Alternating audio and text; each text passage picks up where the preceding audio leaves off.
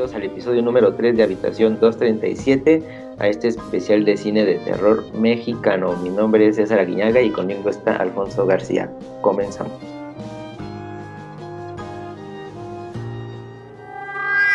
En los lejanos rincones del universo, alguna vez existió un planeta llamado Krypton.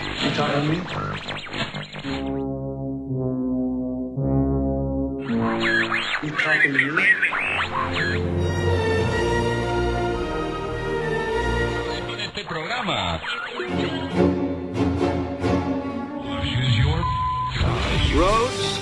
Where we're going, we don't need roads.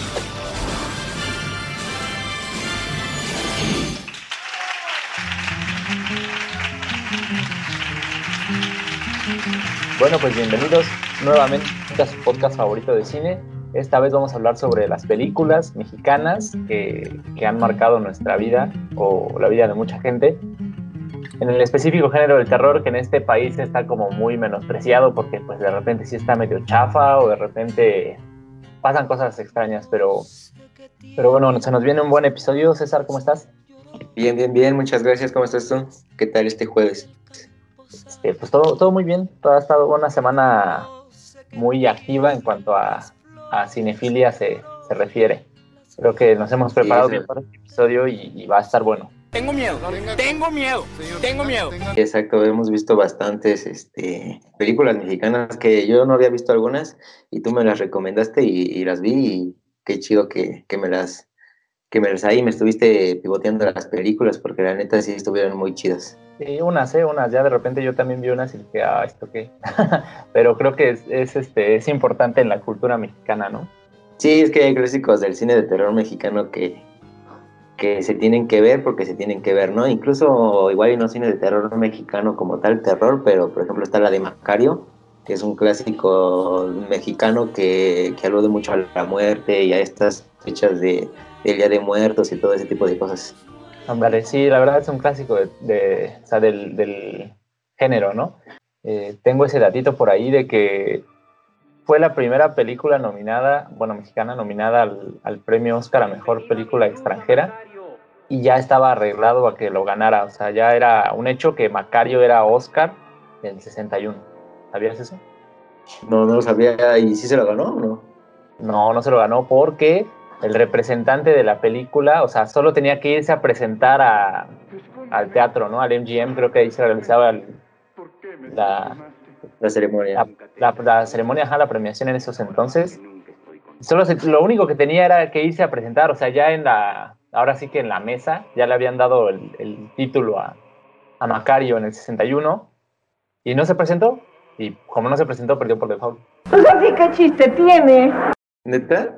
Sí, o sea, es una peliculaza, o sea, es, un- es una adaptación de un cuento de Bruno Traven. Este, y sí, o sea, es una peliculaza, ¿no? O sea, todo el mundo, a todo el mundo le gustó, todo el mundo estuvo padre, pero sí, no Pero, o sea, ya, ya, ya, ya, estaba como que escrito de que lo iba a ganar y nada más porque no se presentó. Exactamente, sí, o sea, ya las votaciones dijeron, no, estará, creo era hasta casi unánime, por eso ya sabía desde antes que ya se lo iba a ganar. Para, para México hubiera sido un, todo un reconocimiento, ¿no? En aquella época. Sí, sí, porque ya venía, o sea, el cine mexicano ya venía creciendo con películas de, de este tipo de índole, sobre todo películas de Indio Fernández, por ejemplo, que tuvieron mucha exhibición mundial con la fotografía del gran maestro Gabriel Figueroa. Entonces sí, ya México como dando de qué hablar y llega este compa a decir, oye, este, perdónenme, llegué tarde, oye, este, perdónenme, no, no sé, no, no sé qué habrá pasado por su cabeza. Ajá.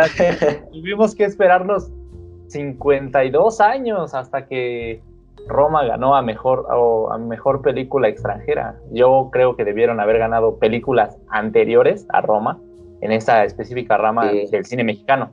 El crimen del padre Amaro, obviamente Amores Amores, Perros, perros. claro, sí, claro. obviamente. Pero pues sí, así fue, querido. Charles, el mundo no es el mismo de antes. No, no, no sabía ese datito, ¿eh? Pero qué mal onda que nada más porque no se presentó. Yo pensé que ya, aunque no se presentara, se los dan, pero ahora resulta que salieron payasos los gringos. Sí, oye. Sí, o sea, igual y, y- no, no se lo queremos dar a este, pero es muy buena y ya así como de, ah, te lavaron las manos, no llegaste, pues no te damos Oscar. Ah, exacto, sí. No, qué mala onda. Y, y creo que de los de por lo menos de los directores del cine de terror mexicano que, sí plasmaron como un sello aquí que se volvieron muy icónicos. Por eso fue Carlos Enrique Tabuada que es el director de Veneno para las Hadas, Hasta el viento tiene miedo o, Más negro que la noche, que de hecho esa película tiene un remake que, que no he visto, no, no sé, este, ni siquiera sé quién la protagonice, pero esa, por lo menos esas tres sí son muy icónicas dentro del cine de, terror mexicano, ¿no? Y también del género fantástico, porque Veneno para las Hadas tiene como, como que un poco de, ambos. Sí, este, la verdad es una escuela, o fue una escuela este señor, en, en, cuanto al cine de terror en, aquí en México, porque sí sus películas trataban sobre temas muy específicos aquí en la cultura nacional, ¿no? Por ejemplo, Veneno para las Hadas trata sobre dos niñas y la brujería, ¿no? Algo que, que pasa, ¿no? Esa, esa como, sí, como estas super, supersticiones que tenemos los mexicanos, ¿no? Que la tierra de Panteón tiene tal o cual poder o, o, o las, o los sapos o cosas así, ¿no? Entonces eso, eso es lo importante porque le da esa, esa identidad a sus películas este, en el cine mexicano.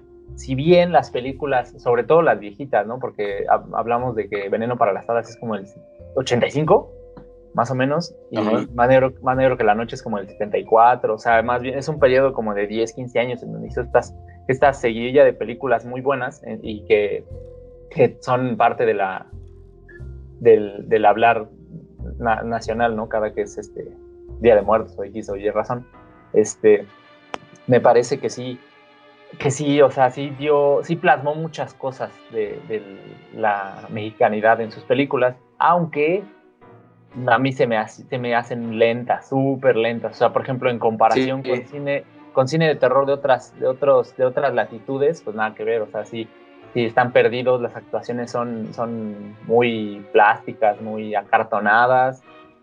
Y, y el diseño de producción es bueno, pero pues sí, no, no, no podemos comparar nuestro cine nacional en ese entonces, ah, bueno, al menos específicamente de terror, con otras, con otras películas de, del género de otros países. Sí, claro, y por ejemplo, este, bueno, este de Veneno para las Hadas, que hubo que como comparando eh, películas de otros países, porque está Darío Argento con Suspiria, ¿no? Que, que igual y Suspiria sí es mucho más, este, más movida en ese sentido, más, más ágil, en cuanto a la historia que quiere contar.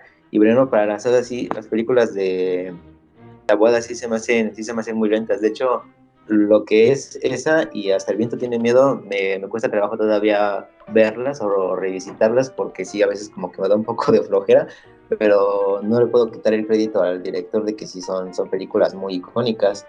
Y de hecho también tiene como esta parte de, por lo que Veneno para las Hadas tiene esta parte del imaginario de los niños que me, que me recuerda mucho a una película que es relativamente nueva, tiene como dos años que es Vuelven de Isa López, que también tenemos la imagen de, sí, que tenemos la imagen de estos niños de la calle que, que igual tratan de, de huir de su, de su realidad a través de su imaginación, ¿no? Entonces es lo mismo creo que pasa con, con, Veneno para las Hadas. Tenemos el retrato de niños. De hecho, no sé si Isa López, que es la directora de Vuelven, se inspiró de o tomó algunas este, referencias de, de, Veneno para las Hadas, pero sí, yo creo que es un director que ha marcado generaciones y que al día de hoy sigue, sigue inspirando a, a nuevos cineastas. Sí, sí, por ejemplo, ahí el claro ejemplo es Isa López, ¿no? Que también fue súper reconocida su obra hasta incluso Stephen King dijo que era una de las mejores películas de, ese año, fue 2017. Este, sí. sí, seguro lo retoma porque, por ejemplo, la niña, eh, no me acuerdo cómo se llama, la niña de Veneno para las Hadas, es... Eh, ¿Verónica? Verónica, sí, Flavia era la amiga. Este, Verónica, este, pues es, es huérfana, entonces pareciera que quiere llenar su, su vacío emocional como con este tipo de, de leyendas o historias que le cuenta su nana, ¿no? Y, al, y, esparcirlas por, por, la escuela específicamente con su amiga Flavia. Y ya de ahí como que ir, ir tomando todo eso para, y va tomando secuencia la historia. Y en comparación con, con Vuelven de, de, Isa, este, pues también me parece que por ahí va la cosa, aunque el contexto tiene que ver también, volviendo un poco al, al tema de nuestro episodio anterior, que si no lo han escuchado se lo recomendamos mucho, sobre el narcotráfico aquí en México, que también tiene que ver mucho, es el contexto del narcotráfico en México en una película de terror, aunque el, este, si bien en el episodio anterior hablábamos de Ya no estoy aquí, también el, el aunque es un drama, la, el, el, tema central gira en torno al narcotráfico, que es un problema, es una problemática central en el país y es algo de lo que tiene que hablar si quiera. Sí, claro, y, y sí, son dos películas que, que, como referente tienen mucho, como esta parte de, de un México que, que, como lo mencioné en el, en el episodio pasado, que sí no nos gusta recordar, pero es importante como que tenerlo marcado, ¿no? Y, y también habla de, de, de, la pobreza y de estos chicos que, que sí tratan como de, de buscar un lugar para, para poder establecerse y, y, hacen todo este tipo de cosas que igual y eso que mencionabas de Stephen King, también Guillermo del Toro, de hecho a partir de ahí empezó, está creo que produciendo una película que va a dirigir Isa López, que porque también. Guillermo del Toro la elogió bastante junto con Stephen King y sí fue una, una película que, que aquí en México siento que no tuvo el, digamos, el enfoque. Vaya, la, la, gente siento que no la fue a ver o que pasó muy desapercibida la película, pero si vuelven es una muy, muy buena película. Sí, eh, eh, incluso Isa López estuvo nominada a Mejor Dirección en, en, el Ariel, o sea, realmente hizo un excelente trabajo. Raro que una película sí. de terror, del género, esté nominada. Ahora hablábamos de Belzebut, ¿no? Que también es una película de terror y que estuvo nominada a los Arieles. Entonces, este, me sí. parece que en ese aspecto quizá México sí ha estado avanzando un poquitín en, con respecto a otros países del mundo en el, en el área del, del, terror cinematográfico. Eh, por ahí también, mm, antes de cerrar el tema de lo de Carlos Enrique Tawada, eh, sus películas, si bien sí son lentas, creo que son necesarias verlas así, porque creo que de todas las películas que hizo ya se hicieron remakes, son horribles. Sí. o sea, sí, sí tienen, sí. o sea, a lo mejor tienen un poquito más de ritmo, un poquito más de producción, puede ser, pero, o sea, igual son muy malas. Antes por lo menos te, asustabas porque eran auténticas, tenían ese, sabor, de esa, ese aura, ¿no? De, de, de, miedo, no sé. Y ahora las películas no, no dan miedo, o sea, como que están más plásticas y se enfocan en otro tipo de problemáticas que a lo mejor y no, no cuadran también en, en, este, en este tipo de remakes, ¿no? Sobre todo existiendo ya un precedente de la misma película décadas atrás. Entonces creo que sí, sí en ese aspecto México se ha equivocado al no dar este, como un espaldarazo a, a cineastas que, que, están haciendo bien las cosas, como por ejemplo Isa López. Entonces creo que espero que, que en, en, el futuro y sobre todo con, con, cineastas ya experimentados como Guillermo del Toro, pues se pueda seguir realizando cine de calidad y cine de terror que a muchas, a muchas personas le agrada, ¿no? Y, y la verdad sí es, sí es un mercado a explotar en este país. Sí, y de hecho ahorita que mencionabas, este, que mencionábamos lo de, lo de Guillermo del Toro, creo que otros clásicos así de terror mexicano que se tienen que ver. Si tú eres fan de Guillermo del Toro, tienes que haber visto Cronos, ¿no? Ándale, sí, ese sí es un clásico. Yo no soy fan de Guillermo del Toro, la verdad, sus películas me parecen malas. ¡No, God! No, God, please, no! ¡No! ¡No! ¡No! Malas, me parecen. Me, sí. me, me, están viendo feo todos, todos los fantasmas aquí alrededor. un, un, golpe, si, si, si, estuve en tu casa, yo te estaría viendo también. sí, yo, yo también creo que sí, ya, ya, se acabó el podcast aquí, César, ahí nos vemos. sí, ya, yo sé, es que voy a, voy, a, voy a tirar los audífonos, voy a, me voy a ir de esta habitación ya. Adiós, podcast. Hasta aquí llegamos, amigos, lo siento mucho.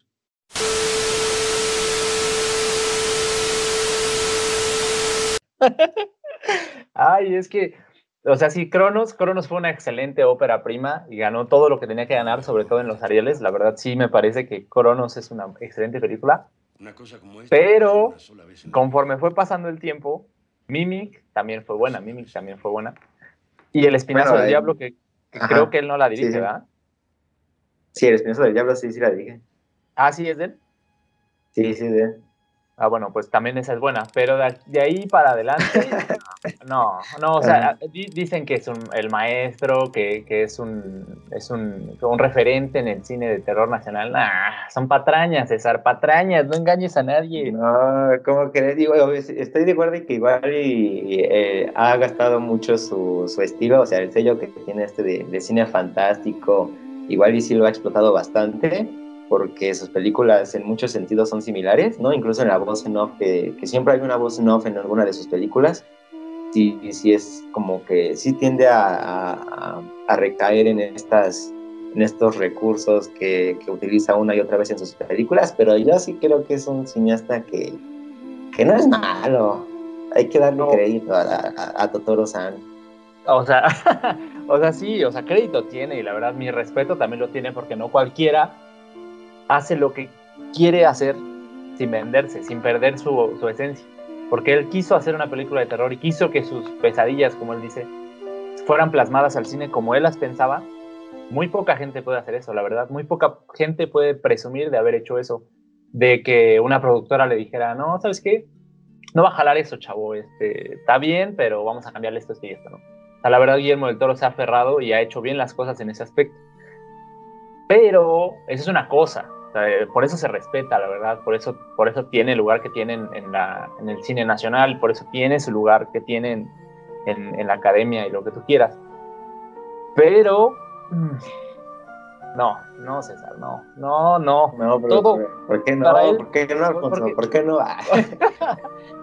porque todas sus películas, desde El Espinazo del Diablo para acá, todas tratan sobre la Guerra Civil Española. O sea, pa, para empezar, el señor es mexicano. Es, ah, ah, no, pero o sea, bueno, yo... hay una anécdota muy curiosa. Ajá. A ver, a ver, no, dime antes de que la explique, a ver, coméntame. No, porque, por ejemplo, El Espinazo del Diablo no le iba a dirigir en España, le iba a dirigir aquí en México pero por cuestiones de financiamiento que no se lo quisieron dar tuvo que ir a España y de hecho la película está creo que también por Pedro Almodóvar. Entonces ahí, bueno, ya no es tanto problema de él, él quiso hacerla aquí, pero, pero no quisieron hacérsela. ok, ok, bueno, está bien. El laberinto del fauno. El laberinto del fauno ah, okay. también está, está, va, está como el, el, contexto de la guerra civil española, o sea, qué, qué maldito afán. O sea, yo digo que no era tan necesario. Ahora, el, el laberinto del fauno es aburridísima. Es, es muy no, lenta. No, no, no.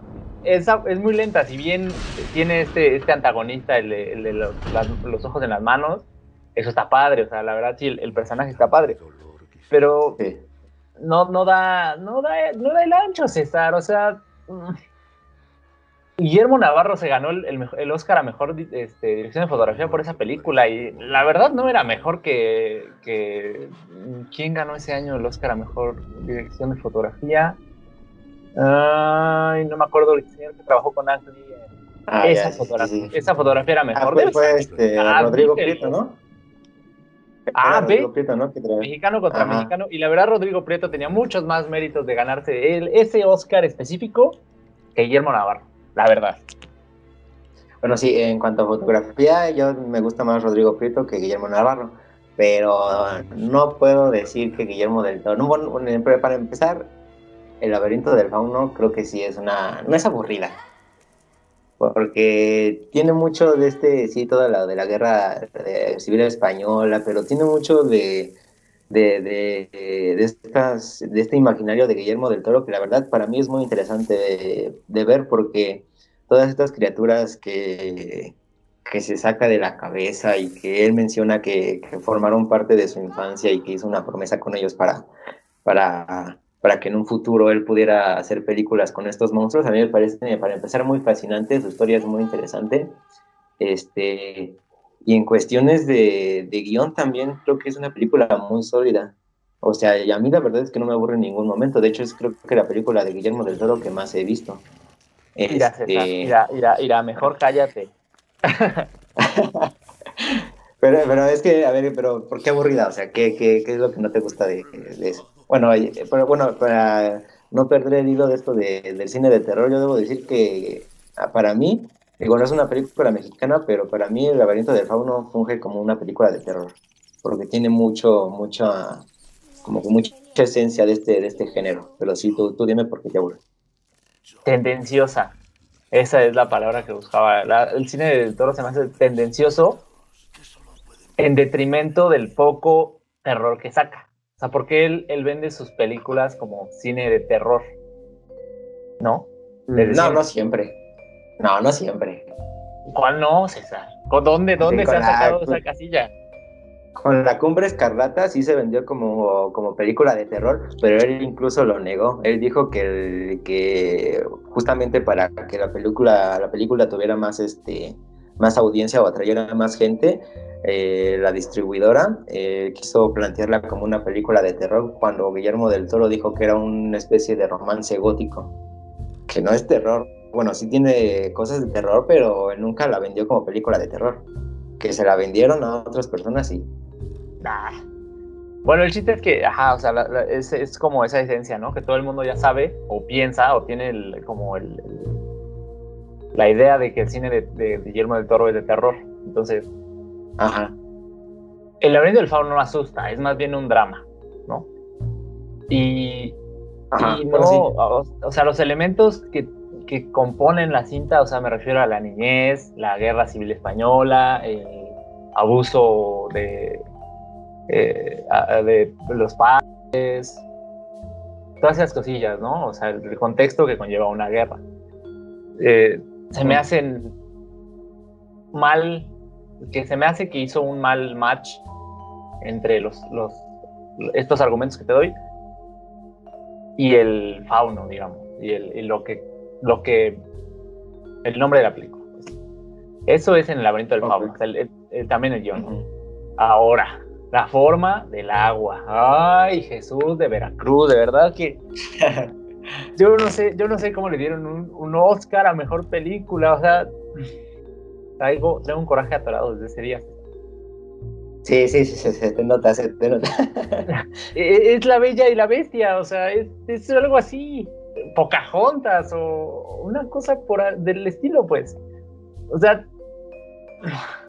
eso ya es, digamos, otro contexto, al menos, ¿no? Pero ¿por qué forzosamente, por qué tiene que meter contextos sociales, extranjeros aparte, en sus películas? Ah, contextos pues, históricamente eh, relevantes en sus películas. Y, por qué? O sea, ¿no puede hacer una película aquí en la Revolución, por ejemplo? O, o algo así, pues no sé. la, se iba a llevar a cabo en la Revolución Mexicana, pero te digo que, que no le dieron el financiamiento y se fue a España. Malinchismo. Así se le llama. no, pero bueno, en, La forma del agua sí, igual no es mi película favorita, pero sí estoy de acuerdo en, este que tú dices de que es la historia de la Bella y la Bestia, porque pues, es muy similar en, las cosas que tocan nada más que igual ya le mete un poco de su cosecha. Pero, por ejemplo, también tenemos Hellboy, que Hellboy es una película de superhéroes que se aleja mucho del canon de Marvel o DC. Tenemos este, Titanes del Pacífico, que no son películas de terror, que sí puedes decir que son películas hollywoodenses, blockbusters, pero son buenas películas que, que no pierden el, toque de Guillermo del Toro, que es algo por lo que ha luchado toda su carrera. Ok, ahí sí, ahí sí te va a dar la, razón. Eso sí es cierto. Hellboy es una excelente, o sea, yo, yo he leído, si acaso, uno o dos cómics de Hellboy en mi vida. Pero sí, sí, sí, o sea, sí, la verdad está muy bien hecha Hellboy. las dos Hellboys, la verdad, están muy bien hechas. Muy bien hechas. Y, y, pues se nota, ¿no? O sea, y aparte viene de una historia, este, una novela gráfica distinta.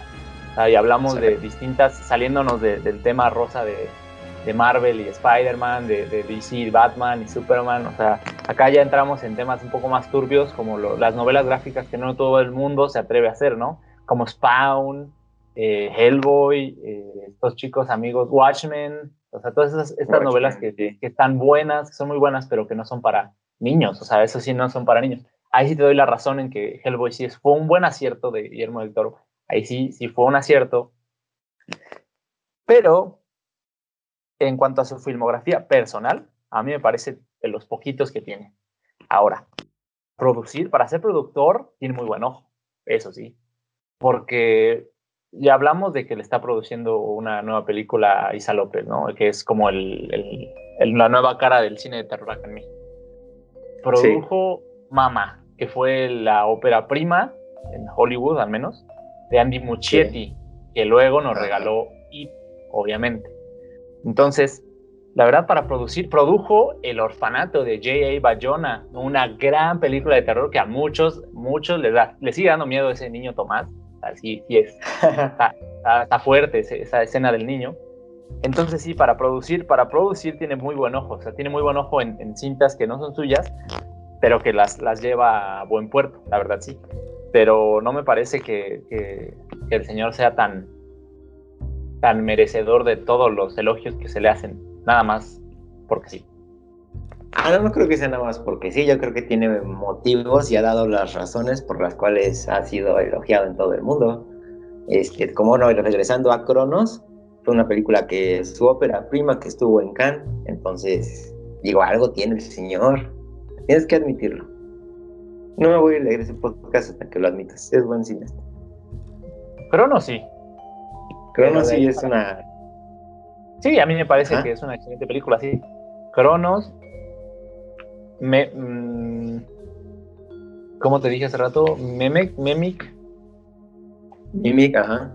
Mimic, también es una buena película, Sí. que se parece un poquito a Alien, ¿no? Pero sí, Que la también dirigió Blade, una, creo que la segunda parte de Blade la dirigió. ándale, sí, también, también, buen trabajo. Así, sí, sí hace buenos trabajos, pero Hellboy también te va a dar, te la voy a dar por buena Hellboy, y ya, o sea, ya, no, no creo que, o sea, no, ya, chole con Guillermo del Toro. Hashtag chole con Guillermo del Toro. Pero eso sí, es-. Es una, es una excelente persona, eso, eso sí, nada, nunca nadie se lo va a quitar. La verdad ha apoyado mucho al cine nacional, ha apoyado a muchas, muchas personas, a estos niños a los que les pagó su viaje para ir a la Olimpiada de Matemáticas en Sudáfrica y ganaron los niños.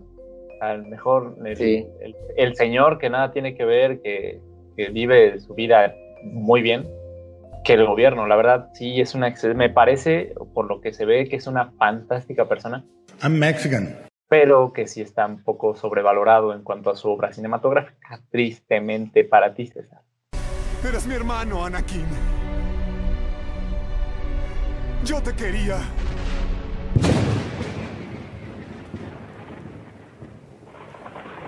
Eh, ¿Qué otra película a ti te parece así como que muy buena de, del cine, igual y viejita o de los últimos años que se han hecho aquí en México?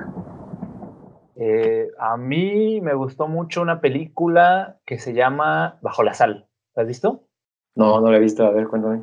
Este, Bajo la Sal es como del 2009, 2008. Y se trata de que un muchacho hace cortometrajes con, como con Barbies, pero que esos, esos, esos cortometrajes luego se vuelven asesinatos, o al revés, los asesinatos los, los ejemplifica con cortometrajes de hechos con Barbies. Está bueno. Y Bajo la Sal se llama porque viven cerca de una... Pues es, es, una, es un pueblo que se dedica a, a- a la sal. Ah, ok, ok. Pero entonces es- son estas Barbies como las mujeres que él está matando o cómo? Ándale, exacto. Exacto, exacto. Ah, Entonces, ya. este, ajá, tiene que ver con la salinera y todo esto. Entonces está padre porque empieza, te digo, o sea, cada, cada cortometraje es como una historia del chico este. Pero curiosamente, cada historia este, está relacionada a un asesinato en ese pueblito, ¿no? Entonces está padre, ¿no? Terror, así terror brusco. Pero pues es una buena película como de intriga, misterio, una cosita así. Por ahí también me gusta Somos lo que hay. que Sí, sí, sí. Se me hace muy buen tema, pero se me hace que estuvo mal lograda. Sí, a mí también. Bueno, hay cosas que para mí es una de las mejores películas de terror que hay en México, pero sí, como tú dices, hay cosas que no están bien logradas. Sí, sí, porque tenían mucho, mucho potencial. Este señor, ¿cómo se llama? Jorge Michel Eh, Grau, ¿no? Ajá, sí. Este, la verdad tenía mucho, mucho potencial para sacar. Creo que su obra, su, su ópera prima, la verdad tenía mucho material para, para sacar, para o hilo de dónde, y tela de dónde cortar. Y la verdad se queda corto. Y aparte, aparte de todo es que lo hace como muy cliché, ¿no? Sobre todo los policías que están como atascados en su rutina y se encuentran con este super caso de canibalismo en la Ciudad de México y, y quieren salir de su, de su, pues de, de su cotidianeidad. Entonces, este, pues toman el caso a pesar de que les dicen que no y, y todo esto, ¿no? Entonces también se me hace que, que si no se hubiera vuelto así de cliché y que si le hubiera, se hubiera metido un poquito más de ganas con, lo- con el desarrollo de personajes sobre todo, creo que hubiera sido una gran película de terror.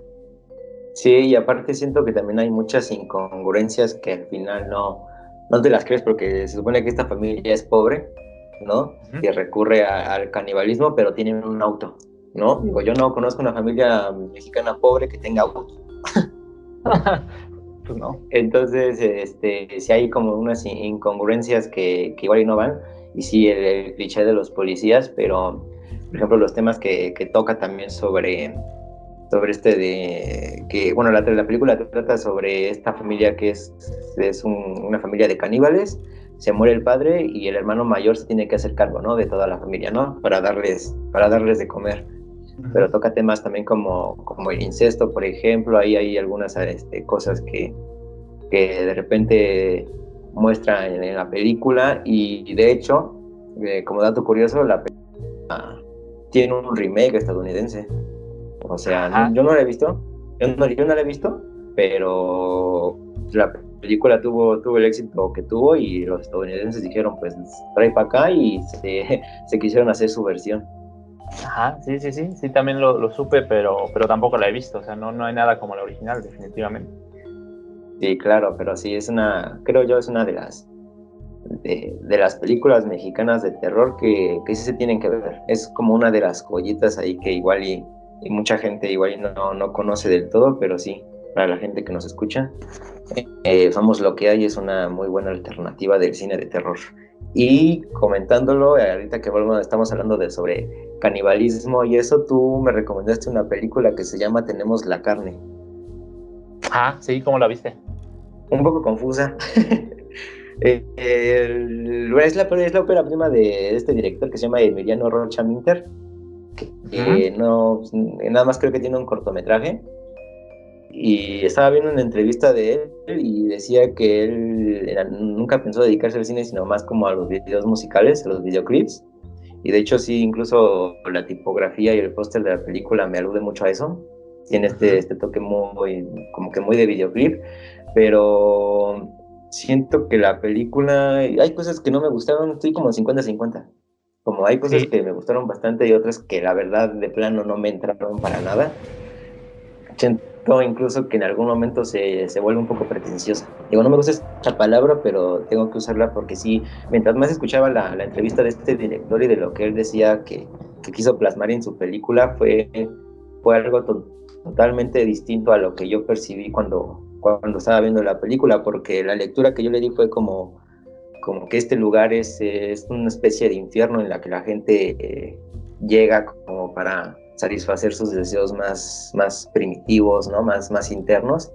Incluso la paleta de colores me, me, recordaba mucho como este, como, como al infierno, vaya, ¿no? Esta caverna que, que ellos mismos fabrican, pero de repente veía la, la, la explicación del director que daba de que de que se inspiró con las películas de Disney y de que la gente que se la pasa en el celular todo el tiempo, empezó a dar un chorro de explicaciones que, que no vi por ningún parte en, en, el argumento que, que, tenía la película. Yo le di una lectura distinta, digo, al fin del día, al cabo el, el, cine, el cine es subjetivo, entonces cada quien le habrá dado este, un significado distinto, pero eso es lo que yo entendí, pero sí, hay cosas que no me, no me terminaron gustando.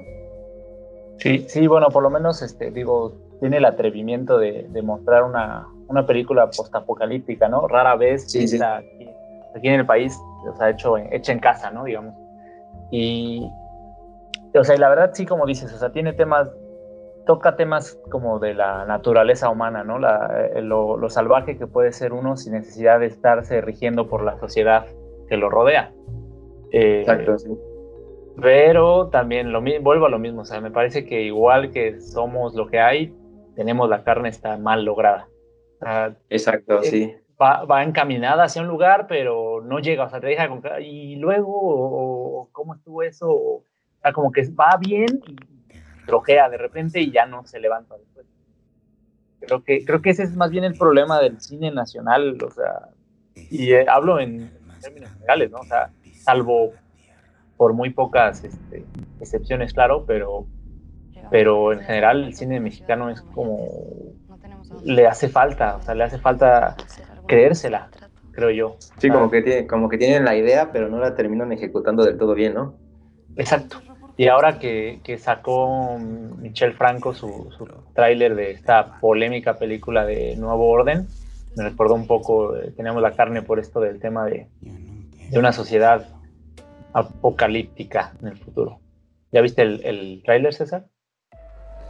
Sí, de Nuevo Orden ya lo vi y la, la película está haciendo, por lo menos el trailer de la, de la película está siendo muy, muy polémico porque, bueno, yo he visto comentarios en Twitter de, de críticos de cine que, que, argumentan que no podemos como que glorificar una película cuando todavía ni la hemos visto, no nada más por el tráiler. Porque el tráiler puede estar muy bueno en lo que quieras, pero la película puede ser otra cosa. Sí, sí, porque este se supone que trata sobre la división de clases en un futuro sí. no muy lejano, está, está ambientada en 2021.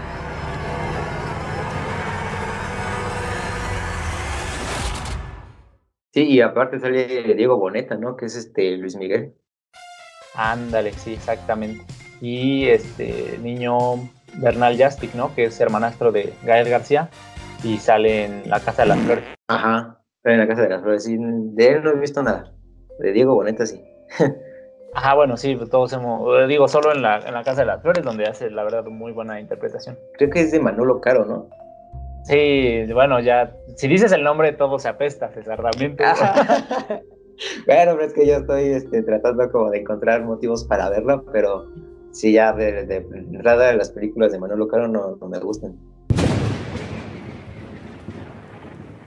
Y, y, ya para cerrar eso del nuevo orden, pues se ganó el, el premio a, del el gran premio del jurado en, en Venecia. Venecia, en Venecia. Entonces, este, pues no, a mí no me parece que sea malo. Y mucha gente está tachando a Michael Franco de, a Michel Franco de, de clasista y demás. Bueno, sus películas siempre han sido así, no sé por qué se sorprenden. Sí, pero creo que una de las cosas que más se criticó de Michel Franco fue que durante la presidencia de Felipe Calderón lo estuvo apoyando. De hecho, él dijo, incluso creo que hay un, un comercial diciendo, de, justamente Michel Franco saliendo a cámara diciendo que, que Felipe Calderón apoyó mucho el cine mexicano y todas sus películas están financiadas por el INCINE. Sí, teniendo sí, en pero... cuenta que, ajá, que teniendo en Bueno, cuenta que son este, que es dinero que se supone que se le tiene que dar a cineastas que pues que digamos están iniciando y Michel Franco ya tiene muchos años y que siga financiando sus películas con el mismo con los mismos presupuestos sí se me hace un poquito egoísta. Sí, sí bueno, Pero nomás bien. para... Sí, fue, fue en, en el sexenio de, de Peña Nieto, eso. Ah, ya, ah, ya, ya, ya. Ajá.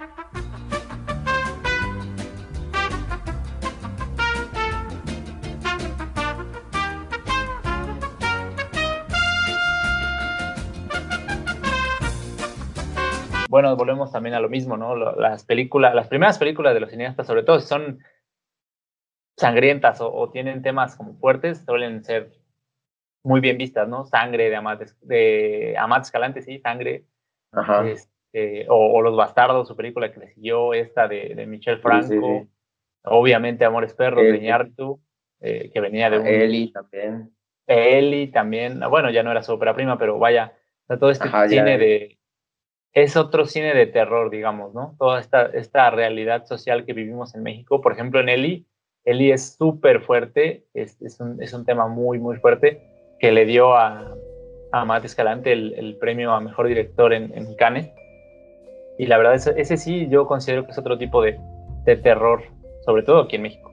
Sí, es un, es un terror que pues, es- te, te identificas incluso con él porque es algo que pasa, que pasa o puede pasar a la, a la, a la vuelta de la esquina, ¿no? Sí, sí, es real. Y no sé si tú como tú clasificarías La región salvaje como película de terror. Bueno, sí es como ciencia ficción, fantástico, terror, que es muy buena, a mí me gustó bastante. Sí, sí, es muy buena. Es, es la, hablamos, es la última película de, de Amad Escalante también, por cierto. Este, a mí me parece buena, sí, yo la, yo la vería como un thriller de ciencia ficción. Ok, ok. Y bueno, a ver, en, en cuanto a literatura de terror se refiere, yo creo que el libro que más ruido ha causado en este país, eh, específicamente terror, aunque no, no igual y hay muchos escritores este, que merecerían ser leídos, sobre todo por, por ser de terror o en este país, pues. Pero me parece que el libro que más ha dado de qué hablar es Cañita.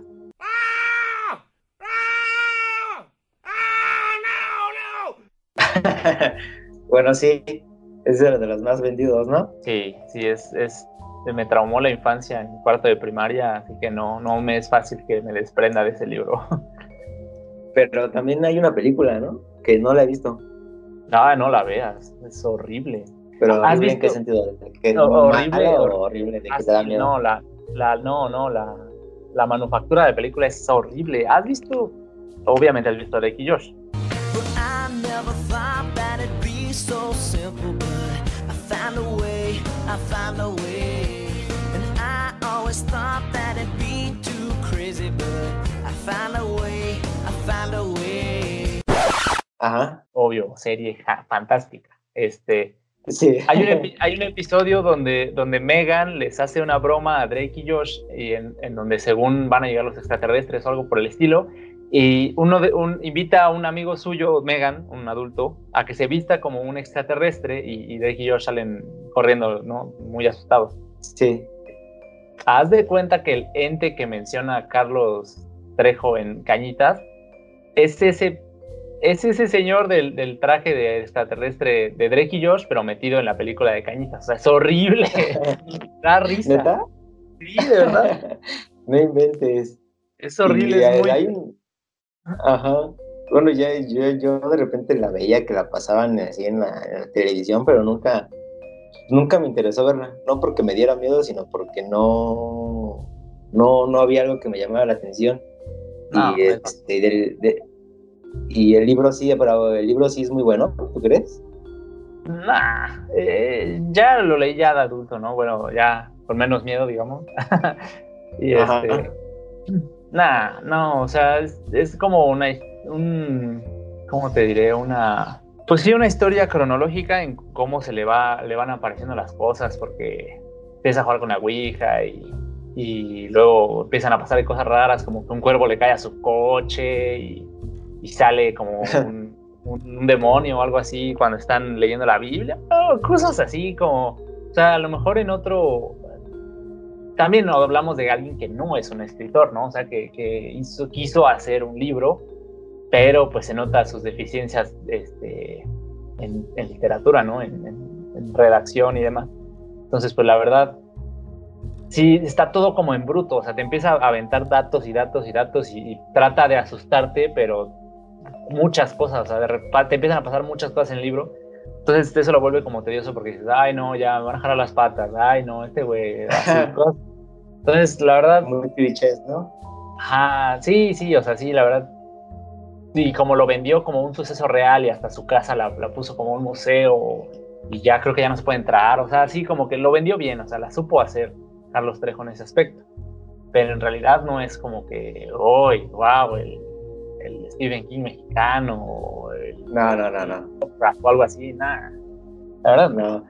Y aparte sí, esto que mencionas de, creo que lo que le da más miedo a la gente es de repente escuchar como historias reales o ver películas que se inspiraron en hechos reales de exorcismos y todo ese tipo de cosas, que son cosas muy recurrentes dentro de- del cine de terror, que, que son convenciones. Igual y no tanto clichés, pero sí una, son, son convenciones, ¿no? Que, que se suelen usar mucho en este tipo de género, en, este, en estos géneros, pero pero sí, no sé por qué llama tanto la atención las, ese tipo de cosas. Yo creo que justamente pues, eh, el miedo de todo surge a partir de todo aquello que no entendemos, ¿no? Entonces, sí que esto de, de Carlos Trejo no, no pienso leer Cañitas nunca. y tampoco ver su película. Ah, haces bien, no te pierdas de mucho. Este, pero sí. El problema es que, o sea, con que te pongan basado en hechos reales, tú ya dices, wow, sí, 100% real, lo creo, lo voy a ver. Y no sea así, ¿no? O sea, eso sí es una excelente técnica de mercado. O sea, si, si tú lo ves, dices, ah, sí, bien, entonces, y se vuelve un éxito en, en cuestión de segundos, ¿no? Todas las muchísimas películas en todo el mundo dicen basadas en hechos reales y la gente, bueno, hay muchísima gente que lo cree, ¿no? Y otra gente que no lo cree, Sí. pero dice, ah, pues la, la voy a ver a ver qué tal, ¿no? Entonces, y esto que dices, que mencionas de los exorcismos y tal, el problema es que en México no hay mucho, no hay mucha autenticidad en cuanto a los antagonistas en, en terror, en cuanto a terror se refiere. Porque, por ejemplo, Callitas habla sobre exorcismos y sobre apariciones y demás. Y no es nuevo, o sea, en México quizás sí, pero viene Ajá. influenciado por, por el, el exorcista de, de William Perry. Sí, ¿no? Es William Perry. Eh, William Redley, ¿no? Ujú. Es que, bueno, el- ajá, el, el- el escritor, el autor del libro se llama William Peter, William algo, Peter, ajá. Ah, sí, entonces sabía yo que no estaba tan mal. Ajá. Bueno, el chiste es que vienen de, o sea, ya la escuela existía en Estados Unidos y nada más vino acá, nada más suplantada bajo la nacionalidad mexicana. Lo mismo, por ejemplo, tengo es, eh, es de que en Kilómetro 31 es lo mismo, pero hacia la cultura asiática, con la mujer que sale con un montón de cabello y demás. Entonces, no es algo original. O sea, por ejemplo, La Llorona. La Llorona no fueron aquí para hacer una película suficientemente buena. Se la tuvo que llevar eh, eh, el señor que Estados Unidos. Exacto. Entonces, o sea, son esas poquitas cosas que tenemos y aparte no las quitan. Pues, como no quieren que, que nuestras películas y demás tengan tanta influencia de terror de otros lados?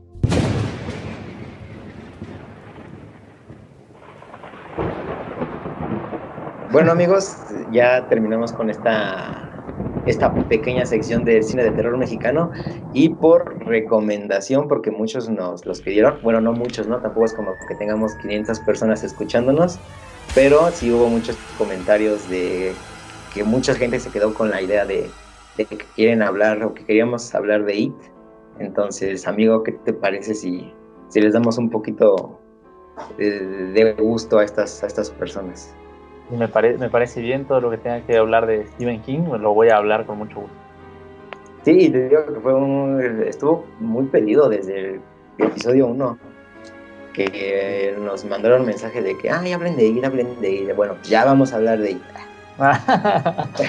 Exacto, sí, sí, sí. Pero sí, bueno, eh, lo mencionamos en el, en el capítulo 1, en el episodio 1, somos muy, fan de, muy fans de Stephen King. Y siendo It probablemente una de las novelas más leídas de este autor, y, y tiene incluso dos adaptaciones, una que se hizo en el 2017, que fue la primera, ¿no? Creo, 2017-2016. 2017. Septiembre de 2017, 2017.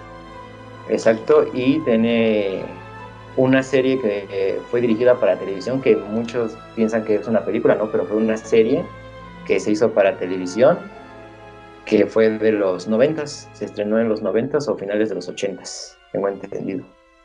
Exactamente. Y sí, la- la- las dos tienen como su, pues digamos, su, su- sus encantos, ¿no? Porque la primera del 90 está, está mejor adaptada al libro, por ejemplo, en aquello de, de que a Richie le dan miedo los hombres lobo. Hombres lobo, ajá. Y en el libro sí es cierto, o sea, eso sí es cierto, pero en la nueva película, en la reciente, lo- él le da miedo los payasos. Eso es, Sí, no, de no hecho, pasa en- Ah. Sí, de No hecho muchos de los muchos de los monstruos se cambiaron, ¿no? Ajá, Bueno, según yo nada más ese, porque a Ben eh, saliendo de la biblioteca en la novela se le aparece una momia y así le pasa a Ben en la película nueva. No, le aparece un niño sin cabeza, ¿no? ¿A Ben? Sí, ¿no? En la, en la película de Andy Muschietti, cuando está en la biblioteca, se le aparece un tipo sin cabeza, o a quién se le aparece un tipo sin cabeza. No, creo que... No, no me acuerdo. Pero creo que cuando, cuando lo están venciendo, cuando son niños, Ajá. eh, sufre como varias este, transformaciones Pennywise en, después de que le pegan en la cabeza, antes de que se retire hacia su hacia el fondo de la cloaca donde vive. Y ahí Ajá. se transforma en varias, en el papá de Beverly, en, en el en el este señor sarnoso leproso Leprosa. Eddie. Y, y se ve la momia ahí. En- en- a mí me parece una referencia de que a, a Ben le daban miedo a las momias. Ajá, y de hecho creo que fue, por lo menos a mí lo que no me gustó mucho de la segunda parte del 2019 Es que justamente como que te llenan de referencias del libro y al final tanta referencia y cambian algunas cosas, incluso para hacerla incluso más, más, más cómica la película, fue, fue algo que no me gustó al final de, de esta segunda parte porque no, aunque sí hay muchas referencias, incluso Stephen King tiene un Ujú. No, no es como que algo que realmente me haya importado a mí. Digo, si, si me entregas un buen producto y puedes cambiarle todo, todo lo que quieras cambiarle, siempre y cuando respetes la esencia, está bien. Pero creo que Andy Muschietti se fue más como en esta segunda parte para, para hacer referencias y darle, darle gusto a los fans. No, ahí sí yo no estoy tan de acuerdo. Porque si, por ejemplo, ¿cómo matas a Pennywise, una figura de siglos de antigüedad, omnipresente, omnipotente, haciéndole bullying? O sea, eso, eso no me cabe en la cabeza desde el día que vi la película. Bueno, sí. O sea, lo- lo- así ya, simplemente así se acaba el, el, el devoramundos, como se hace llamar. O sea, eso sí me- se me hace chafísima. la, te refieres a la primera película, ¿no? Bueno, la primera parte. No, a la segunda, ya cuando vencen ahí, en, ya de grandes los perdedores. Ah, porque creo que también la primera lo, lo vencen con insultos, ¿no? Le dicen, no te tengo miedo o algo así.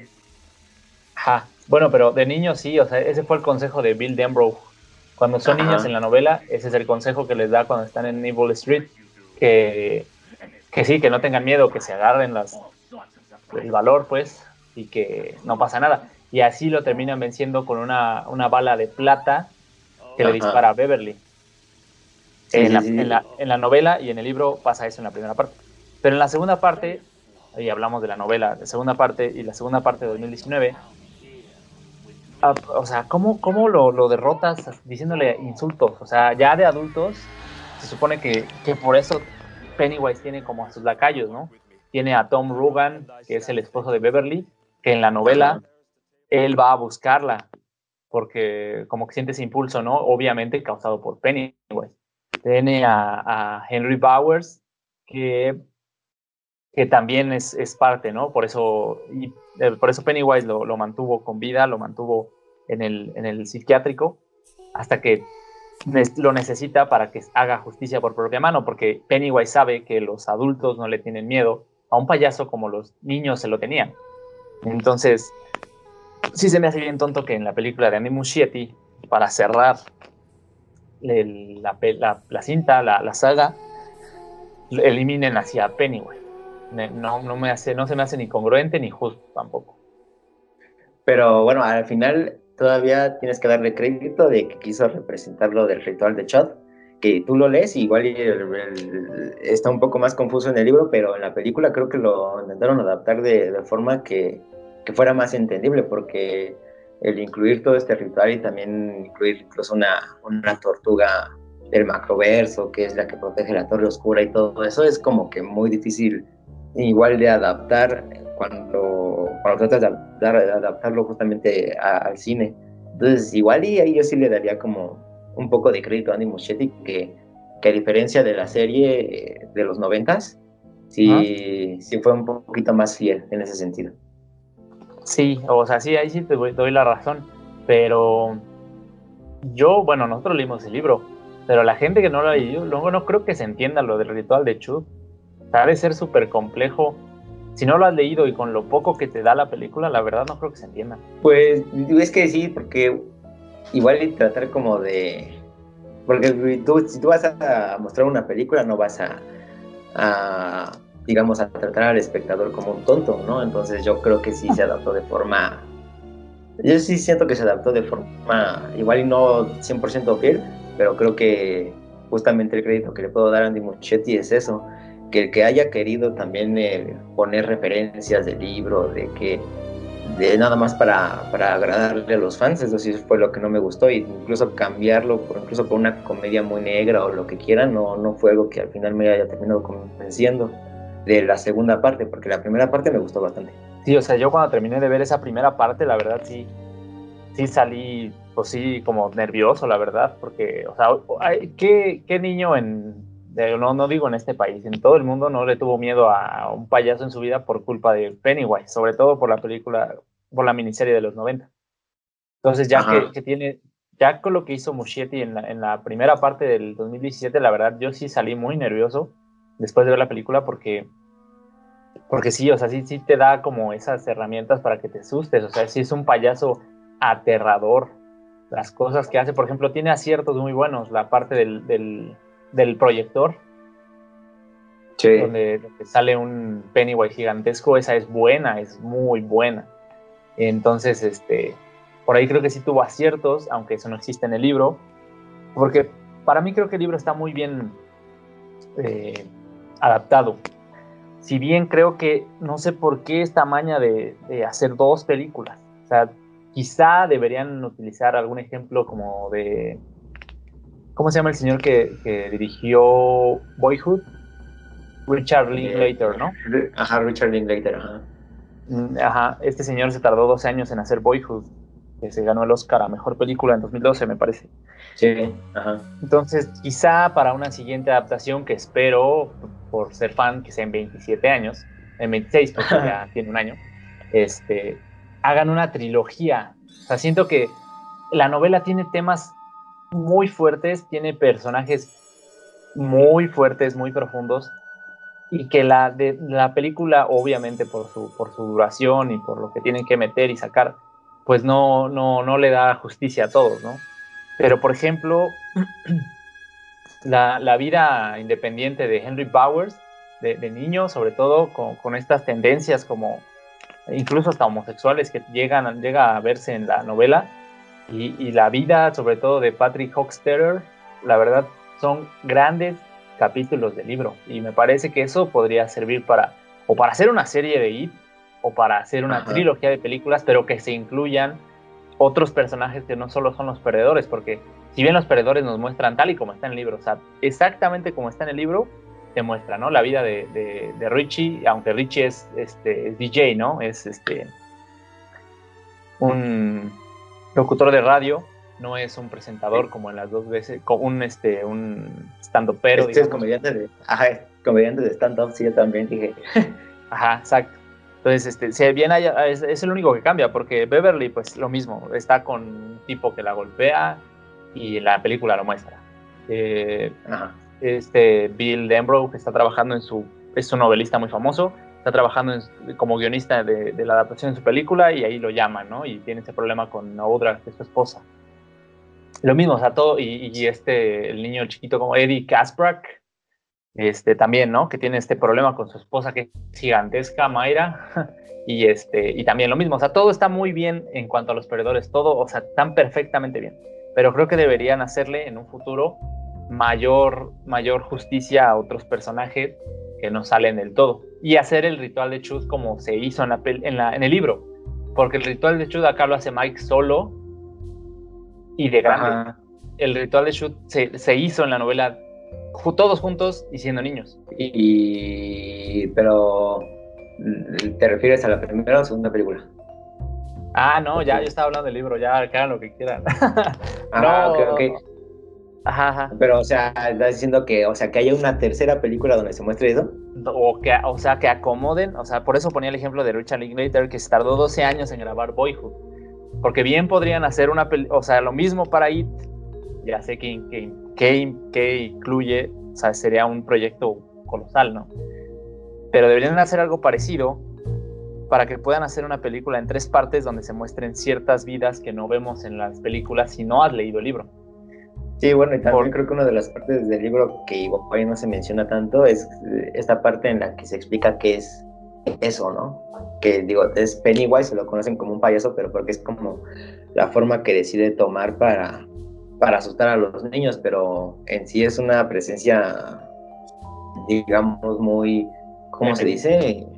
Ah, es femenina, pero también viene como de este macroverso, ¿no? Que es muy, muy grande, que el propio Stephen King así ha creado, y hay momentos en, en el libro en los que se, na se narran más específico que es eso, que sí, que no nada más es un payaso, que toma distintas formas, pero pero sí, ese es como, sí, sí, igual y estaría interesante poner una, como dices, una tercera parte mostrando, o igual una, una miniserie, sería más, ¿no?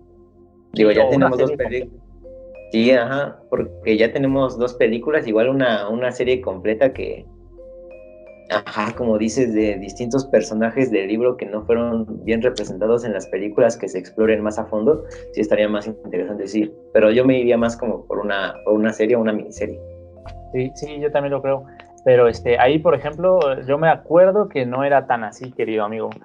O sea, que, que hay una parte en donde Pennywise, o sea, literalmente es quien está hablando, dice que si se junta con los niños, no es porque le tengan miedo a los payasos, es porque ¿qué atrae más a un niño? Un payaso. Por eso toma la, por eso toma la forma de un payaso, para atraerlos, ¿no? Para asustarlos. Ya después, digo, a todos nos, nos, nos arruinó la infancia, pero, pero ese era como su plan, ¿no? De, de esta, que es como una araña niña, ¿no? Una fémina Ajá, una araña. arácnida. Una fémina. Ajá. Que Que de está hecho que tiene mejor. hijos, ¿no? Ajá, ajá, que está hasta mejor representada en la, en las primeras, en las miniserie del 90, que ahorita donde Andy Muschietti, porque nada más le salen como patas y sigue teniendo su traje. Y Pero hablando bueno, de, Ajá. ajá, ajá, perdón, hablando de- del, del traje de Pennywise, también está mucho mejor eh, ejemplificado en, de la novela a la película, el que La serie, ¿no? No, el que interpreta, el que usa Bill Skarsgård en, en las nuevas de It, porque dice que es plateado, color raro, con botones naranjas, y es casi pelón Pennywise. De arriba. casi pelón. Ajá. Ajá.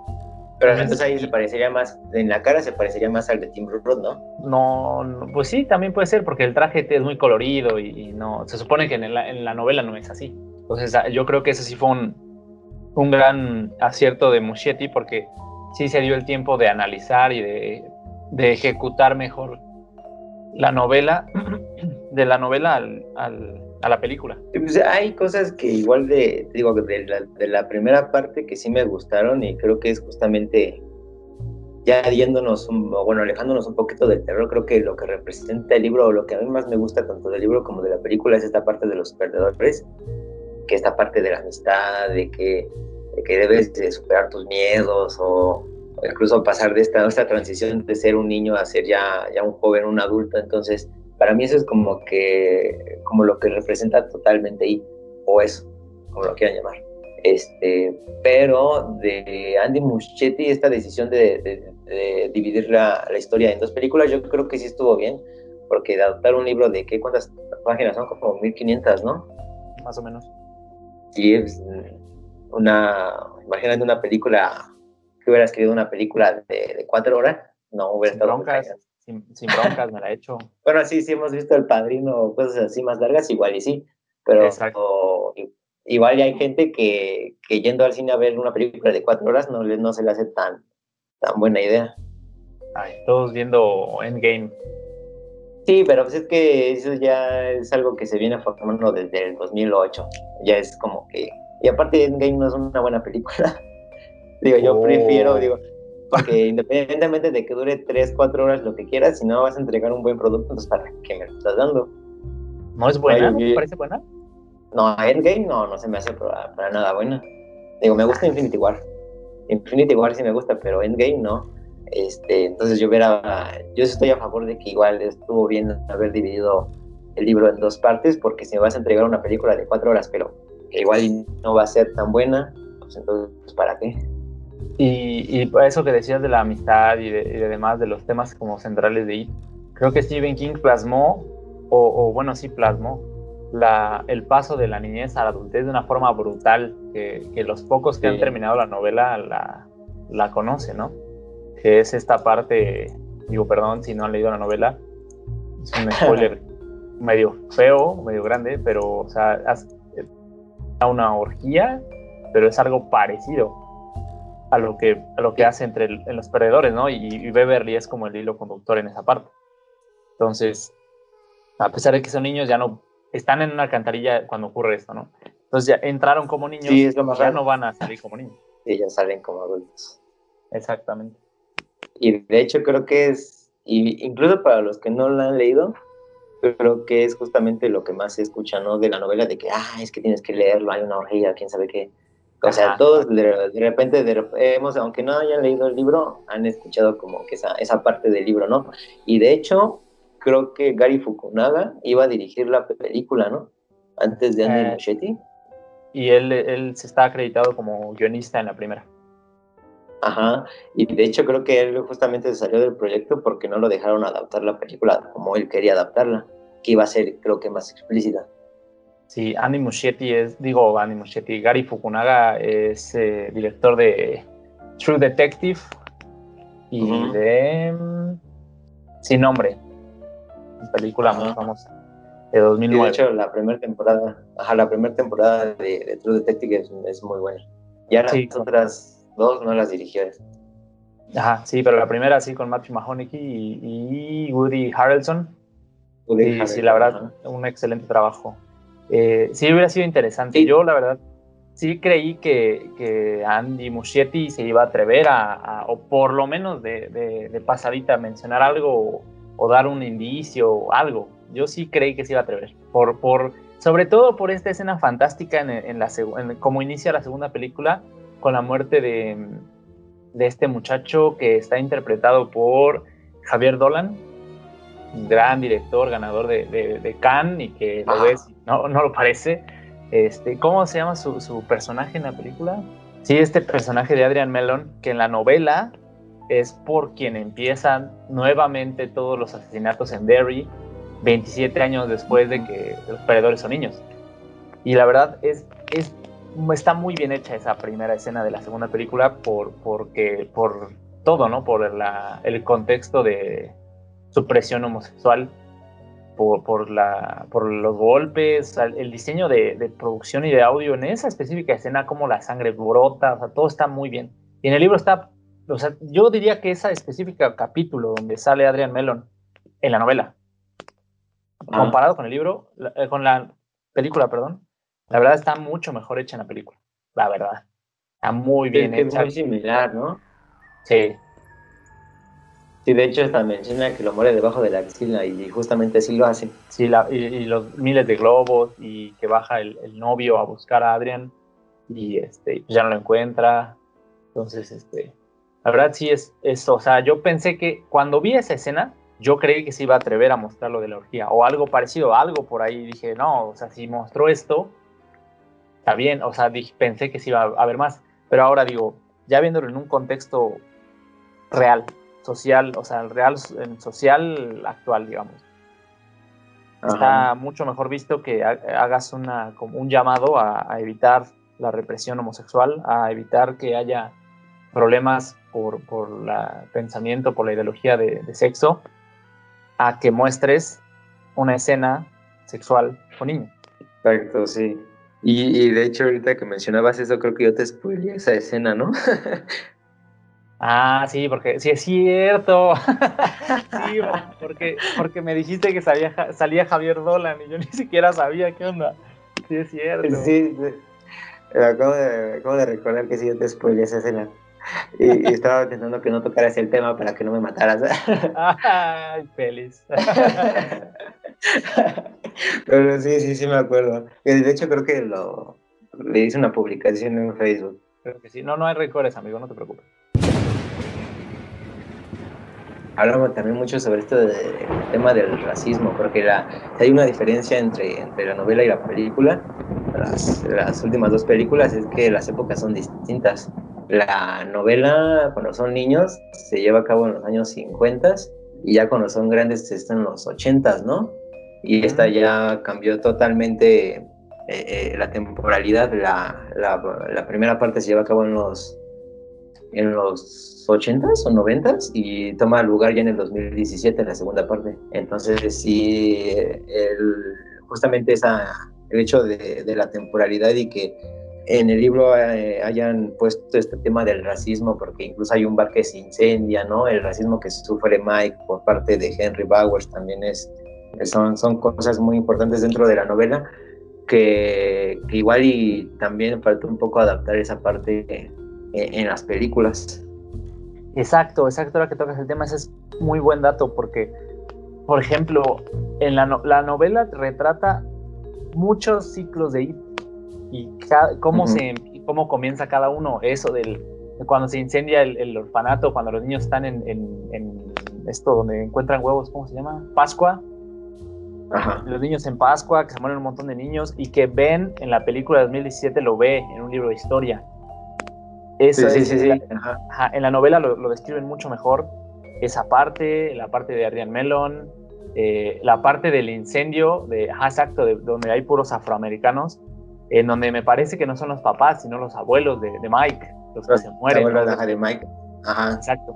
Y ya de ahí, o sea, ese, ese es otro ciclo, o sea, en el- en- eso es lo bueno de la novela, que te muestra muchos ciclos de It, y que a lo mejor en la película, no, no, o sea, por ejemplo, en la primera película, la de Andy Muschietti, se muestra que, que Mike Hanlon de niño va a entregar carne, ¿no? Y se ve que ve manos quemándose y así, lo cual no tiene sentido porque Mike nunca vio quemarse a nadie.